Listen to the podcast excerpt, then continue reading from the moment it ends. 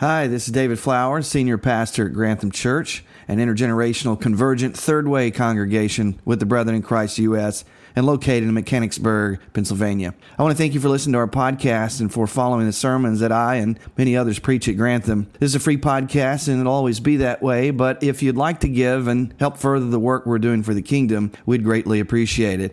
If you want to do that, you can do that by going to granthamchurch.org and clicking on the giving tab. Whether you're a member of our church or you're listening as a parishioner, it's our greatest desire that you would encounter Jesus and be changed by the good news wherever you are. Anyway, God bless you, and I hope you enjoy the podcast. Thank you, worship team. Good morning, Grantham Church. Great to see you all in worship on this sunny, sunny summer day. Here you are. Some people are on vacation, but you're here. You're here, and I know we probably got folks join us through live stream. It's that time of year. It is so good to be together and to worship the Lord together. We're continuing in our 12 week summer series called Saints and Sinners. In this series, we're looking at various biblical characters whose lives were messy and broken. And through their stories, we're seeing how God lovingly meets us where we are and works with us despite our past, despite our lack of faith, despite our sin and our doubt our age and limitations. He's simply looking for people who will give him their heart and trust him with their life. Amen? And in this grace, with our willingness, of course, to yield to his spirit, the Lord works us into his grand story of redemption. I hope you've been able to trek along with us through saints and sinners. So far in this series, we've reflected on the lives and stories of Abraham, of Jacob, Moses, Rahab, Esther, and Elijah. And all of these folks, every single one of them, are saints and sinners. They weren't perfect. You think about it. Abraham offered up his wife twice to save his own skin. Jacob was a deceiver. And, and, and, Moses was a murderer, and Rahab was a prostitute, and Esther lied. And Elijah didn't actually, if you caught this last week, tell Ahab what God told him to say. When he was called a name, he gets upset. And then there's a showdown on Mount Carmel. And then Elijah murders a bunch of people. And it's kind of like how Moses struck the rock. You remember? Moses, out of anger, strikes the rock. He can't go into the promised land. And soon after, Elijah turns his mantle over to Elisha. So if you're having a hard time seeing it, I want you to see it this morning. All of these people are broken, all of these people are sinners. But, folks, that's all God has to work with. And aren't you glad that He does? This morning, we are going to give attention to King David, a prominent figure in the Old Testament in the biblical story in a sermon entitled Seeking the Heart of God. Would you turn with me in your Bible to the book of 2 Samuel, chapter 11? 2 Samuel, chapter 11, and hold your place there. We're going to get there to our main passage eventually. And as you turn there, let me give you just a little bit of context to where we are in the biblical narrative today, particularly in the Old Testament story. Now, I know this graphic is a little hard to read, especially some of the smaller fonts, so you can, you can go on the website later this week and look at the slides. Look at this more closely. This is just a snapshot of the Old Testament story, beginning with the patriarchs. That's the time of Abraham, Isaac, and Jacob and Joseph. And then the Exodus, this is the time of Moses leading the people, uh, the Hebrew people, out of Egypt into the wilderness. The conquest, this is the time of Joshua. And then, and then after that, the judges, the period of the judges in the Old Testament, very bad, violent time.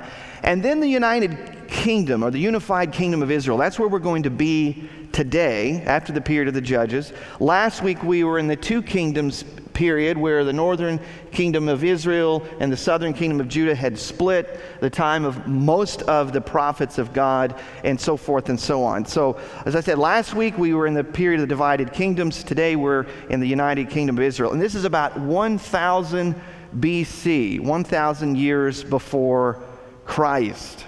And 1st and 2nd Samuel, where we're going to be today, and 2nd Samuel particularly, records the period of the United Kingdom. So we're talking about the reign and the rule of Saul, of David, and of Solomon, right? And this is where we are on the map in the time of King Saul. I trust that all of this kind of helps us uh, figure out where we are in the biblical story and, and envision all of this. So we're coming out of, as I said, the time of the judges.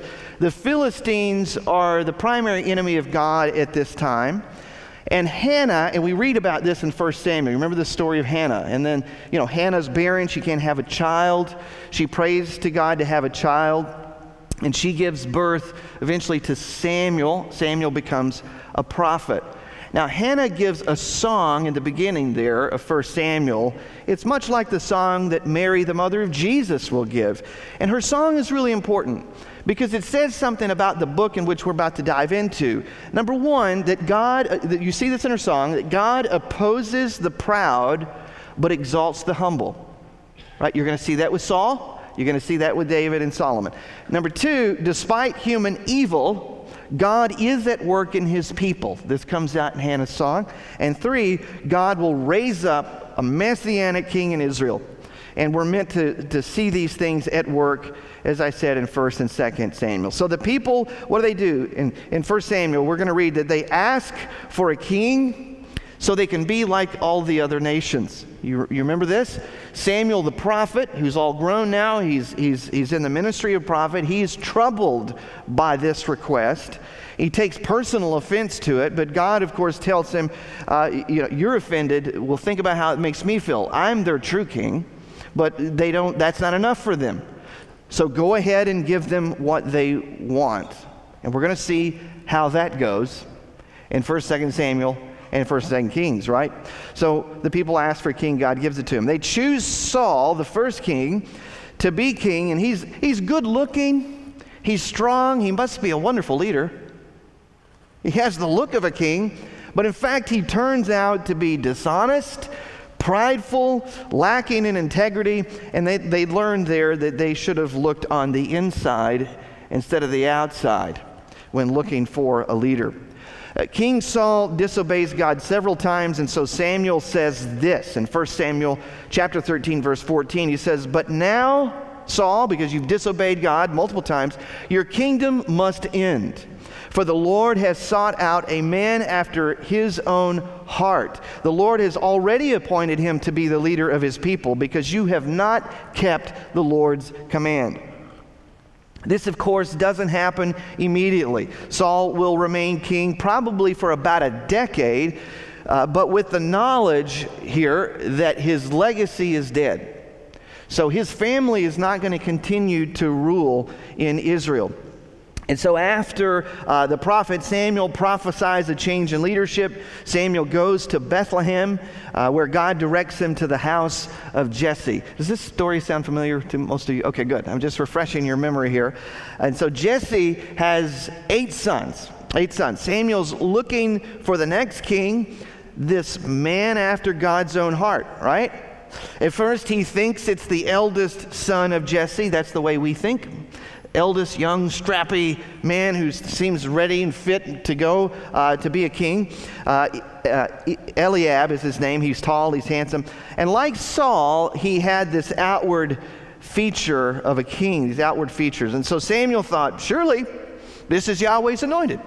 And he's just about ready to single him out. And look at 1 Samuel 16, verse 7. Here I have on the screen.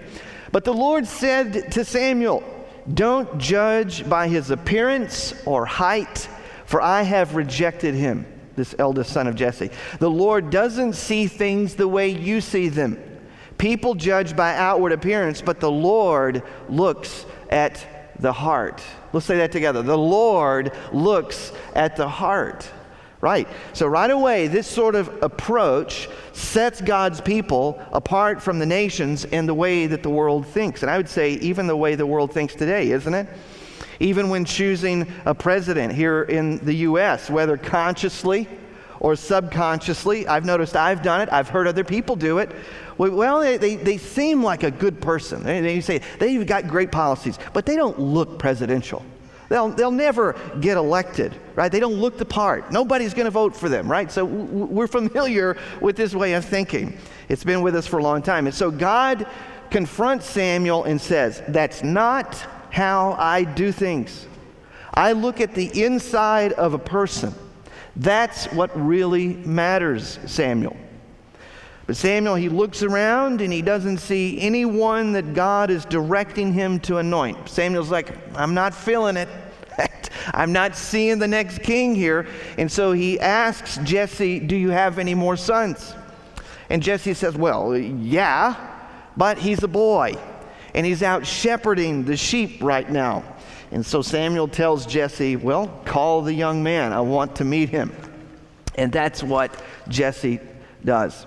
In 1 Samuel chapter 16, verse 13, we read that Samuel anoints David with olive oil, and then we're told that the Spirit of Yahweh comes powerfully upon David, who was probably about 15 years old at this point. And so Samuel then leaves David until the time is right for him to become king. And the next verse says that the Spirit of the Lord left Saul, and his mind grew dark. And he was filled with depression, with fear, uh, but he still knew nothing about David being anointed as the next king. He just knows his time is limited. He's disobeyed the Lord, and now we see, and, and hang on to this because we're going to see this language in Psalm 51, that the Spirit leaves Saul because of his disobedience. And because of Saul's inner torment, they're told to find someone who can play an instrument to soothe his soul and, and to soothe it with music, hoping that this will relax him and calm his, his spirit. And that musician just so happens to be who? David. And so David played for Saul, and the Bible says it caused the darkness in Saul to subside. And not long after this, the Philistines prepared to war against the Israelites. They had a warrior in their camp who was very large, very scary guy. His name was Goliath. And Goliath mocked and he jeered at the Israelites. And they were afraid. Nobody wanted to fight this guy. Uh, nobody wanted to go out and face him. So when young David hears about this, uh, he, he express, expresses a few thoughts. One, he says, How can you let this guy talk about our God this way? I mean, aren't you guys as upset about this as me? and then number two, he says, So what's the big deal? I've killed a lion with my slingshot. Goliath is nothing. He's not any different. And then, number three, David says, God is with us. We have nothing to fear. And so, in 1 Samuel 17, we read that David goes out to face Goliath as the armies of Israel and the Philistines look on. And he wore no armor, it says. He took no sword. He just took his sling and a handful of stones. And no doubt this would have been viewed by the Israelites as stupid and utterly foolish. They even tell David this. And, and to the Philistines, this whole scene was laughable, and it's what they do. They laugh at him. It's like, this is the best you've got? You're sending this little boy out to face us?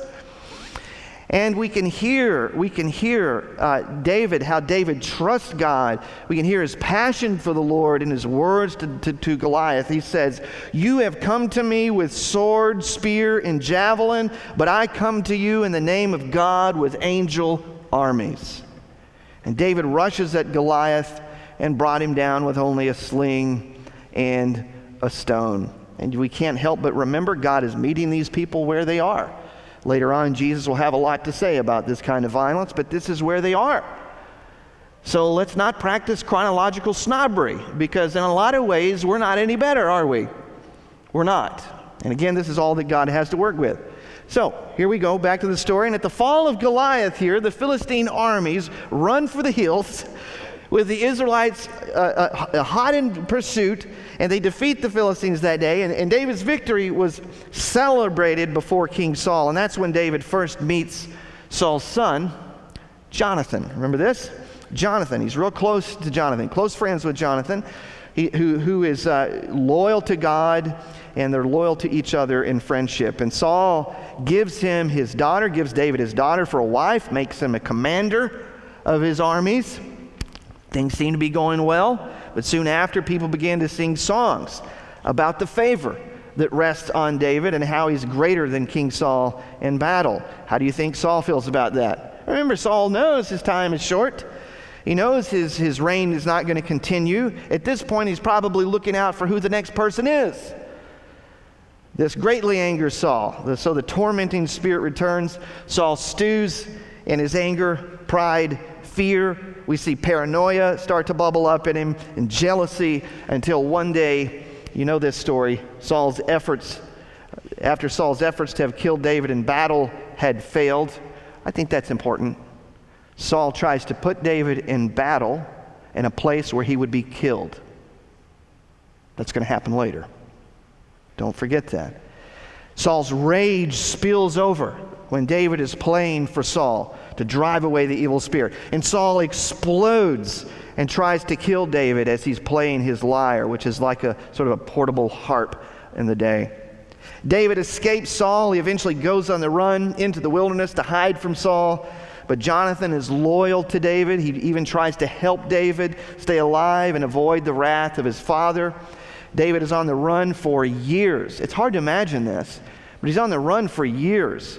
And yet Saul keeps on pursuing David to kill him. It's an obsession with Saul. And in 1 Samuel chapter 24, we read while Saul is out looking for David, he goes into a cave to relieve himself.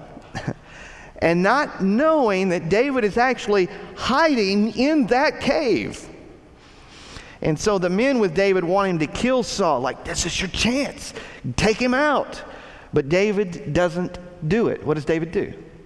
He cuts a piece off of Saul's clothing, right? And to show Saul what he could have done. So Saul leaves the cave, he finishes his business, he leaves the cave. Later, Dave comes out and says, Hey, woohoo, I could have taken your life but I didn't, and I'm not interested in that. But why are you trying to kill me? And so David said that he would not harm the Lord's anointed. Look at this trust from this young man at this point in his life. David spares Saul on two different occasions, but nothing that David did could prove to Saul that he wasn't a threat. And then at the end of 1 Samuel, so the very last chapter, 31, Saul and his son Jonathan, they will die in battle. 2 Samuel begins with David learning of this news, and David grieves. He grieves, both for Jonathan, that's understandable, but also for Saul. Grieving for Jonathan, we get it. But how many of us in David's shoes would grieve for Saul? Can you see the difference? Are you seeing the difference in this man? Not perfect, we're going to see that for sure. But look at this, this, this David, this soon to be king, is a man after his own heart. He grieves for Saul and Jonathan, and he writes a funeral song for them. Oh, how the mighty heroes have fallen. Oh, how the mighty have fallen. That's come, that comes from David. In fact, David wrote many songs, as you heard Pastor Dave mention earlier in the service. David was a poet. He was a songwriter, he was a musician. He expressed his thoughts and his feelings and his heart for God in a way we don't see with other biblical characters. It's noted in the Bible, and you can read this in your English translations at the first, the top of every psalm. It usually says who wrote it. And of 150 psalms, David wrote 73. That's quite a bit, isn't it? That's quite a bit of songwriting. And he does it on many different occasions. Many of the songs are written when he was on the run. And so we'll also see at other key moments in his life, like Psalm 51, which we'll look at in just a bit. Back to our story. David is 30 years old when he's anointed as king of Judah after Saul dies. And a few chapters later, he incorporates the remaining tribes in the north to form then a united kingdom of Israel. He defeats what is remaining of the Philistine threat. He moves the capital to Jerusalem, along eventually with the Ark of the Covenant. And he shows kindness to only to the only remaining heir to Saul's throne, Jonathan's crippled son. Do you remember that story? Uh, Mephibosheth. Mephibosheth, only remaining heir to the throne. Now, normally, what would kings do to the heir of the outgoing king? Kill him, kill them all, no hesitation. David doesn't. And you could say, well, he, he's simply having sympathy on a crippled guy. Well, that wouldn't have stopped most kings. Who cares? But David doesn't do it. In fact, David invites Mephibosheth to his table to eat at the royal table. Folks, that's another way of saying to come and live in his house. This is a different kind of king. It's a, it's a king so far we've seen is trusting God in a way that no others will. And so while David was certainly a man of war, a man of violence, there is no doubt that he showed amazing restraint, amazing restraint, a level of mercy and kindness that was unheard of among kings of any day and of any people. And see, these things that we see the best in David, it's in these things that we see a man after God's own heart. But, but, after many years of success and blessing and enjoying the favor of the Lord, everything changes for David when we get to 2 Samuel chapter 11. Would you turn there? 2 Samuel chapter 11, verse 1. Some years later, in the spring of the year, when kings normally go to war. Normally. David doesn't. Look at this. David sent Joab, the commander of his army, and the Israelite army to fight the Ammonites, another threatening tribe. They destroyed the Ammonite army and laid siege to the city of Rabbah. However, David stayed behind in Jerusalem. And at this point in the story, you're supposed to say, uh oh, that's not good. He's, he's not where kings ought to be.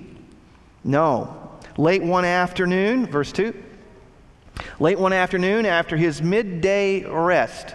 Now, you might, you and I both might, let's sort of, we skim right over that like that doesn't mean anything. Okay, God took a nap. I like taking naps. So what? Often in the scriptures, sleep is associated with spiritual apathy. This isn't just a physical thing that David is doing, it's also an indicator to us that David is not vigilant. David is not only not where he should be, but spiritually he's apathetic. Maybe it's all the blessings. Maybe it's the power and the privilege. Maybe it's enjoying the favor of God for so long. David becomes apathetic. David is not spiritually vigilant. He's up on the roof walking around. This guy's got a lot of time on his hands, doesn't he? Look what it says. As he looked out over the city, he noticed a woman of unusual beauty taking a bath. Now, I know right away, often the assumption is that this woman is completely in the nude taking a bath, and you'd be like, who would do that? Especially an eye shot of the king.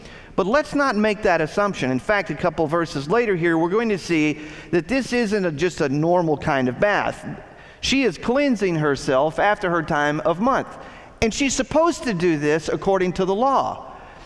And the place to do it isn't inside, but it's outside. So be careful and slow your roll in blaming Bathsheba. All right? Because the text doesn't seem to allow for this. No. So David's out on the roof. He looks around. He sees this woman in this ceremonial bath. He sent someone to find out who she was. And she was told, She is Bathsheba, the daughter of Eliam, and the wife of Uriah the Hittite. Normally, we wouldn't be given a father's name of an ordinary citizen. This isn't an ordinary citizen. Uriah is a special person in the elite forces of David. Also notice where's, where is Uriah, where is he from? What's his nationality here? What's his background? He's not originally one of Israel. The Hittites were formerly uh, enemies of God. You could say he's a native to the land, and a land that's now controlled by Israel. And Uriah, we're going to see here in the story, is more faithful to God than David. Wow. So Uriah the Hittite is the husband of Bathsheba. These are important people. Verse 4 David sent messengers to get her, and when she came to the palace, he slept with her. The language here in Hebrew is that David is the aggressor. She's just completed the purification rites after having her menstrual period. Then she returned home. Now, this also means she's ovulating, right? That also means this is the time that she can get pregnant, which is going to happen, isn't it? That's what it says, verse 5. Later, when Bathsheba discovered she was pregnant, she sent David a message saying, I'm pregnant. Now what? Now, there's a lot the text doesn't tell us, isn't it? Like, how did Bathsheba navigate all of this? At first, it doesn't seem like she knew why she was coming to the king's palace, but when she gets there, she, she quickly finds out. And who's going to say no to the king? I mean, uh, folks, you, you got to put yourself back in that day in the shoes of Bathsheba to understand the power dynamic that is happening here. So, all of this so far, we're, we, we, we're, we're led to believe has happened in secret. It's, it is, though, hard to believe that all of this would have transpired without somebody noticing. Well, she sure has been in there a long time. What's going on? And her coming out and going home. So now David knows she's pregnant. So he sends word to Joab, verse 6 send me Uriah the Hittite. Oh. He's already messed up big time, and he's going to mess up some more. Joab sent him to David when Uriah arrived, so he called him out of battle. Called him out of battle. Again, this is part of David's elite force. Asked him how Joab and the army were getting along. Hey, how's it going? Hey, sit down. Let's talk. How's it going? How, how's the war progressing? In verse 8, he told Uriah, Why don't you just, why don't you go home and, and relax? And David even sent a gift to Uriah. You know, it's like a, a welcome home, a fruit basket. I don't know. Maybe a new sword, a, a, a new spear or something. I don't know.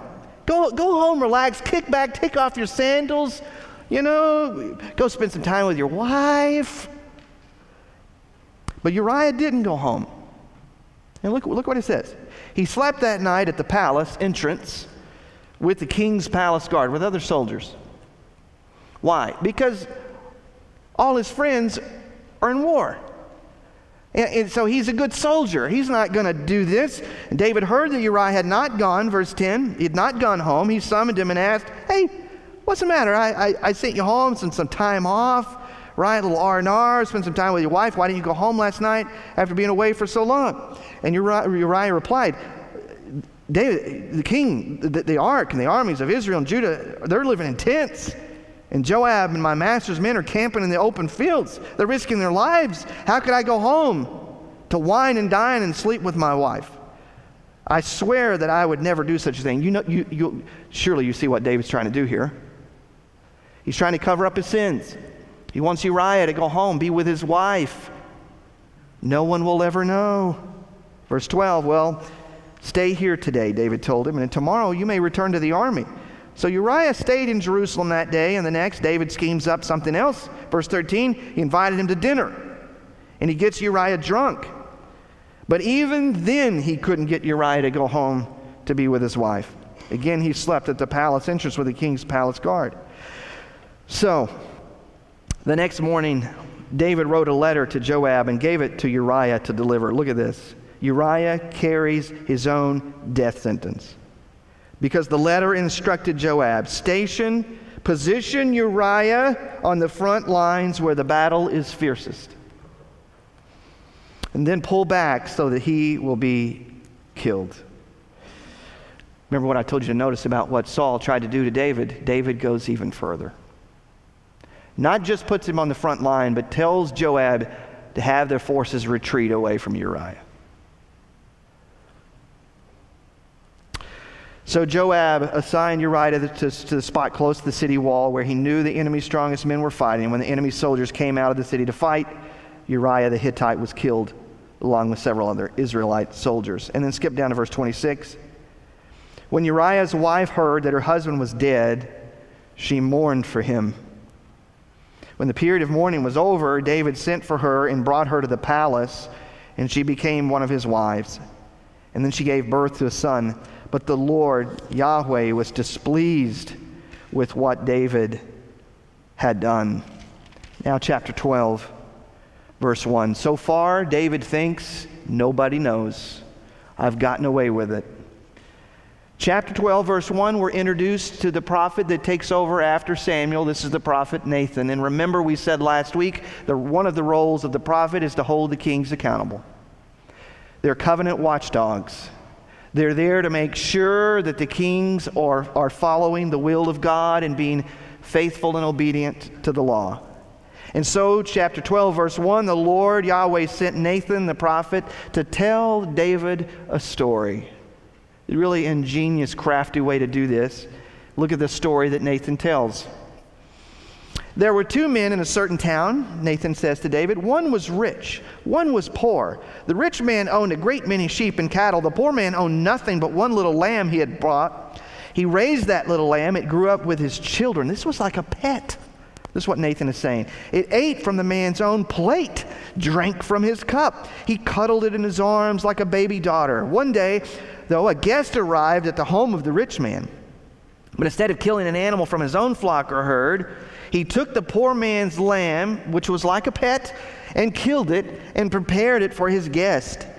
And David was furious. Now remember, the king sits in the place of judge, prophet, priest, king, judge. David is the judge. David is furious.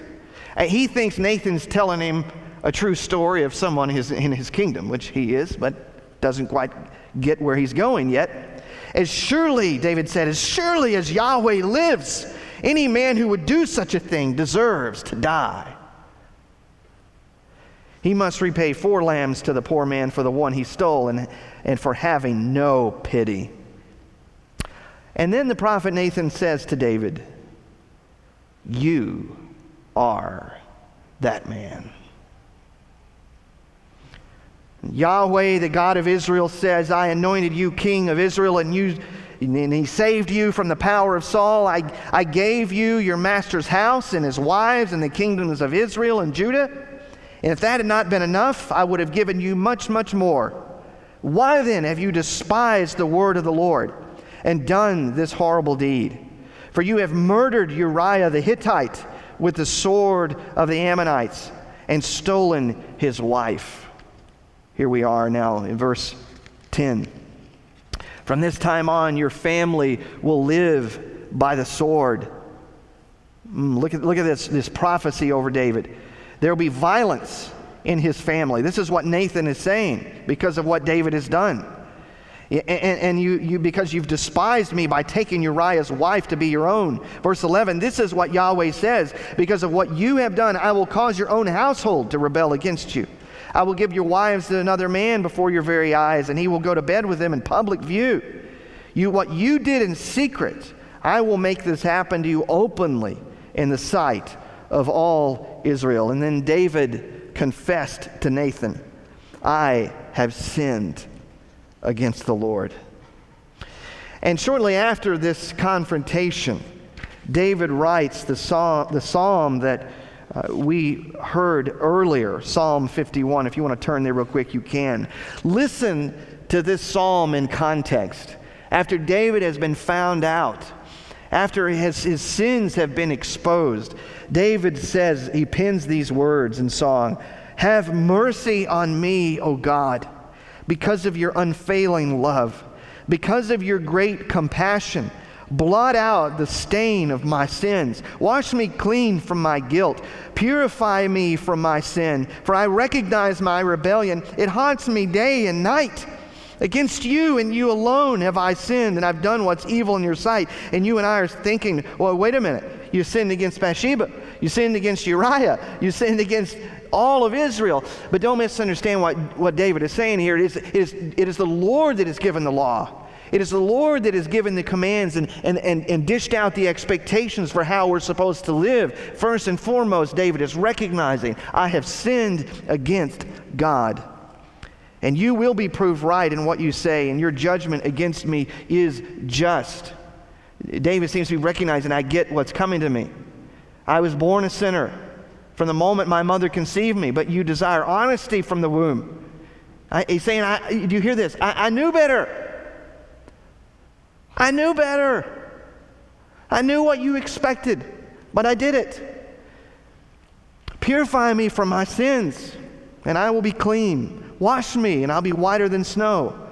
Oh, give me back my joy again. You've broken me, now let me rejoice. Don't keep looking at my sins. Hide your face. The Hebrew text says, Hide your face from, from my sin. Remove the stain of my guilt. Create in me, God, a, a, clean heart. Renew a loyal spirit within me. Don't banish me from your presence. Don't, don't, don't, don't do what you did with Saul. Don't take your Holy Spirit from me. Rather, restore to me the joy of your salvation. Make me willing to obey you. And I will teach your ways to rebels. They, and they will return to you. People will repent by my repentance. That's what David is saying. Forgive me for shedding blood, O God who saves. I will joyfully sing of your forgiveness. Unseal my lips, O Lord, that my mouth may praise you. Listen to what David says. He says, I know you don't want a sacrifice. What insight! I know you don't want me to just butcher some animal on an altar. That's not what you want. Yet you desire a broken spirit. You will not reject a broken and repentant heart, O God. Folks, look at the inside of David. No excuse for what he's done. It's awful what he's done. But look at the heart that's bubbling up, even in this moment of darkness and sin. Folks, David could have killed Nathan. It seems he's the only one that knows. He, he, he, like other kings, could have pulled up some other prophets easily. But he accepts what he's done, he confesses to what he's done. Do you see that? Do you hear the text calling to us? Do you hear the question? Am I this quick to respond with repentance? Oh, church, what a psalm! What a prayer. And while this prayer certainly doesn't erase or make up for what David has done, it does reveal, as I said once again, why David is considered a man after God's own heart. He could have killed Nathan, but he kept and, he, and, and kept it all a secret, but instead he confesses, he owns up what he's done. And of course, don't worry. and this applies to all of us. His repentant posture can't stop all that's going to come as a result of his sins. Remember what happens as a result of David's moral failure. He loses his child with Bathsheba soon after the birth. David's children from many wives and concubines will feud and fight. Amnon, David's oldest son, who would be the one to inherit the throne, forces himself on his half sister Tamar. Absalom kills Amnon, stages a coup against David. David runs and hides again in his, in, in, his later years. He's on the run again until Absalom is killed by David's military commander, and then David grieves. We also see how, uh, as David ages, he seems to trust in, less in God and more in political and military might. And because he's a man of blood, the scripture says he's not allowed to build the temple. Again, even in the Old Testament, you can see an indictment on violence. David doesn't build a temple, it's Solomon. And Solomon, believe me, will have his own problems. As wise as we say Solomon was, he couldn't have been too, too wise to have all those wives and concubines. I mean, come on. It's, it's it is, as I, as I prepared this message, I thought through this. It's a sad, tragic story, isn't it? Sad and tragic. Look how well he started. A good bit of his life, unlike any other king Israel will ever see or know until the one prophesied to come. And so we mustn't, though, forget, even in the sad and tragic tale, what the prophet Samuel prophesied to David back in 2 Samuel 7. He said this as the Lord speaking through Samuel. He said, I will establish the throne of David forever. Look at that. Forever. I will be his father, and he will be my son. Now, in the immediate context, this seems to be referring to Solomon. But we know it has a deeper prophetic meaning, don't we? It has to. Uh, even Orthodox Jews know this.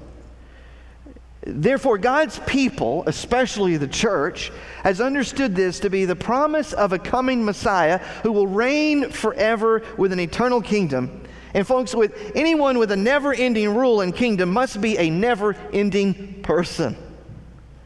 Jesus of Nazareth, crucified, died, buried, raised, ascended, and is coming again. He's a better king, the perfect king, the true King of kings and the Lord of lords. He's the one we wait for and long for in our exile. He's the one who won't disappoint. He's the one who stays faithful and true. He's the one we must intentionally seek. And so we can look back now on a familiar passage with this in mind. The prophet Jeremiah, who we'll be looking at next Sunday, said this in the midst of Israel's exile. So fast forward after David and Solomon and the divided kingdoms and all those wicked kings and all those prophets that come and challenge them and call them to repent ultimately ends in exile and the people of God being taken away from their land to live in a foreign land with foreign gods. And Jeremiah says this in that context For I know the plans that I have for you, God's people, declares the Lord. Plans to prosper you and not to harm you, plans to give you a hope and a future. And then you will call on me and come and pray to me, and I will listen to you. I love this verse. Verse 13 You will seek me and find me when you seek me with all your heart. I will be found by you, declares the Lord, and will bring you back from captivity. I will gather you from all the nations and places where I have banished you, declares the Lord, and will bring you back to the place for which I carried you into exile. And yes, in immediate context, we're, we're envisioning this, this great return of, of the Israelites and of the Jews. But, folks, this has future implications. This has eternal implications. This is one day the Lord is going to gather up all his people, and Christ will be king on the earth. But here we are, living in exile today.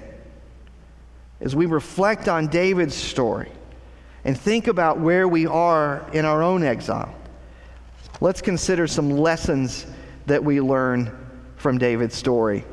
And these are just a few that jumped out at me. You may see others. The first one when others see a shepherd boy, God may see a king. You remember that song, that Ray Boltz song? When others see a shepherd boy, God may see a king. Let us be reminded, folks, that it's not the outward that God sees, it is the inward. It's what is in our heart. You know, this is what Jesus was trying to tell the Pharisees. You're so concerned about the outside and looking good. You're like a whitewashed tomb with dead men's bones inside. Jesus makes it so clear, if there's any doubt, that God looks at the heart. How's your heart? How's it going? Another lesson we see is that we can trust God to fight for us. David did that so well in the beginning. He trusted God in his own context right? In his day, he was a man of his time, and God worked in it. And he can still do it today if we'll believe that God can fight for us. We don't have to, we don't have to fight with the weapons of the world, Paul said, but with spiritual weapons that destroy demonic strongholds, that repairs relationships, that brings reconciliation. This is what Christ is calling us to. We also see David was a man after God's own heart, let's be clear, because he passionately pursued God, not because he was perfect, but because he passionately pursued God even when he failed. Even in the darkness and at his worst, we see this heart bubble up within David. We also see our sins can have disastrous consequences, so we must stay alert. We must be on guard against evil. Don't be where you shouldn't be spiritually apathetic and give the enemy a foothold. What a reminder this is. And I'll also add here, and I don't have this on the screen, we must, as we age, stay vigilant. As we get older, as we sink in, we can easily become comfortable and apathetic. So, as we get older, let's be reminded that we have to stay alert. We have to stay on guard. The Lord is not finished with us. Like in no other, really, we can see David was both a saint and a sinner. here are some questions to reflect on that. Do you see yourself anywhere in David's story? If so, how? Maybe you share some similar experiences. I know none of us in here have been a king before, but maybe that spiritual path that David was on, maybe you could pray that prayer in Psalm 51. Lord, renew a steadfast spirit in me. Return to me the joy of my salvation because I've just become a cynic saint. Maybe that could be your prayer today. I don't know what it is. There's plenty to pull from in David's story. I trust the Spirit will help you connect the dots. Number two, are you quick? Are you quick to confess and repent when you've sinned? Would you be that quick or would you try to kill the Lord's prophet when, he, when he tells you things you don't want to hear? Oh, that we'd be like David and be quick to repent. Number three, do you express your honest feelings and emotions to God in prayer and in worship with His people? We have to see this as what really, you know, one of the primary things that makes David a man after God's own heart is this relationship and love and passionate pursuit of God that we see in His worship. And lastly, number four, and this gets to the age point I was making. How is God inviting you to stay humble? to stay vulnerable and to stay vigilant in your faith. How is the Spirit speaking to you today? Would you pray with me? Father, we, we are uh, humbled. We are experiencing this story is sobering. So many points of connection, probably in our own journey, warnings reminders, invitations. God, help us to know how your Spirit is speaking to us about our own situation and circumstances, about our own faith journey, and give us the strength to respond to you in obedience. And lastly, Lord, we pray that you would help us to see of all of these people, men and women in the Old Testament, and especially with King David, that we would see the signpost that clearly points to you, our true King and our true Savior. Lord Jesus, pour out your salvation upon us today as we open up our hearts to you. For it's in your name that we pray. Amen.